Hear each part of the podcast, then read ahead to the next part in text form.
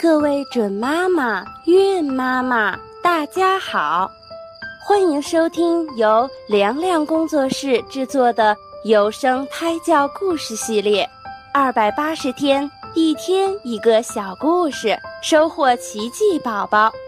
也欢迎大家关注我们的微信公众账号“凉凉工作室”，新浪微博请搜索主播凉凉。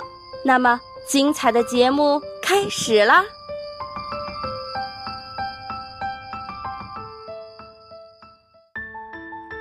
商人、贵族、牧人和王子，一个商人，一个贵族，一个牧人和一个王子，一起加入到探寻新大陆的热潮中。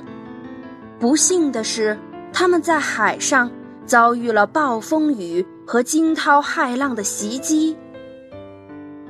劫后余生的他们爬上岸后，身无分文。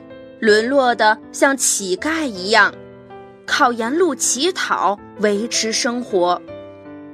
虽然他们的身份背景有着巨大的不同，但坎坷的遭遇让他们紧紧地聚在一起，共同商讨如何摆脱眼前的困境。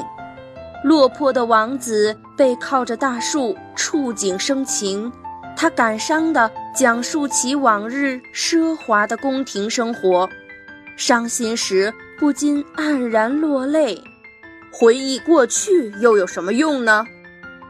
牧人打断王子的描述，坚强地说：“我想靠我们自己的双手，就一定能维持生计。”的确如此，迷信的人。总觉得上帝只会把智慧赐予达官显贵，而牧人却只能获赠浅薄无知，如同他们的羊群。可这一次，谁都无法否认牧人说的话，牧人的主张得到其他三人的一致赞同。商人会做生意，懂数学，就自告奋勇地说。明天我就去镇上的学校教数学。好主意，我教政治。王子高兴地说道。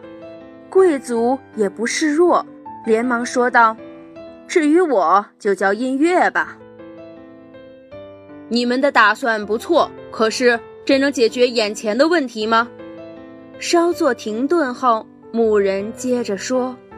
你们去教书，还得等一个月后才能拿到报酬。难道你们能空着肚子教一个月的书？现在最重要的是怎样弄到我们的晚餐。眼前你们的这些学问毫无用武之地，瞧瞧我的能耐吧！说完，牧人就转身朝着森林走去。牧人用砍的柴换了些粮食。解决了暂时的温饱问题。后来，四个人按照他们商议的那样，靠着各自的本事，迅速摆脱了困境，过上了好日子。这个故事就告诉我们：谋生用不着高深的学问，懂得感谢大自然的馈赠，用双手辛勤劳动，就会创造一切。今天的小故事就讲到这儿，我们下期再会。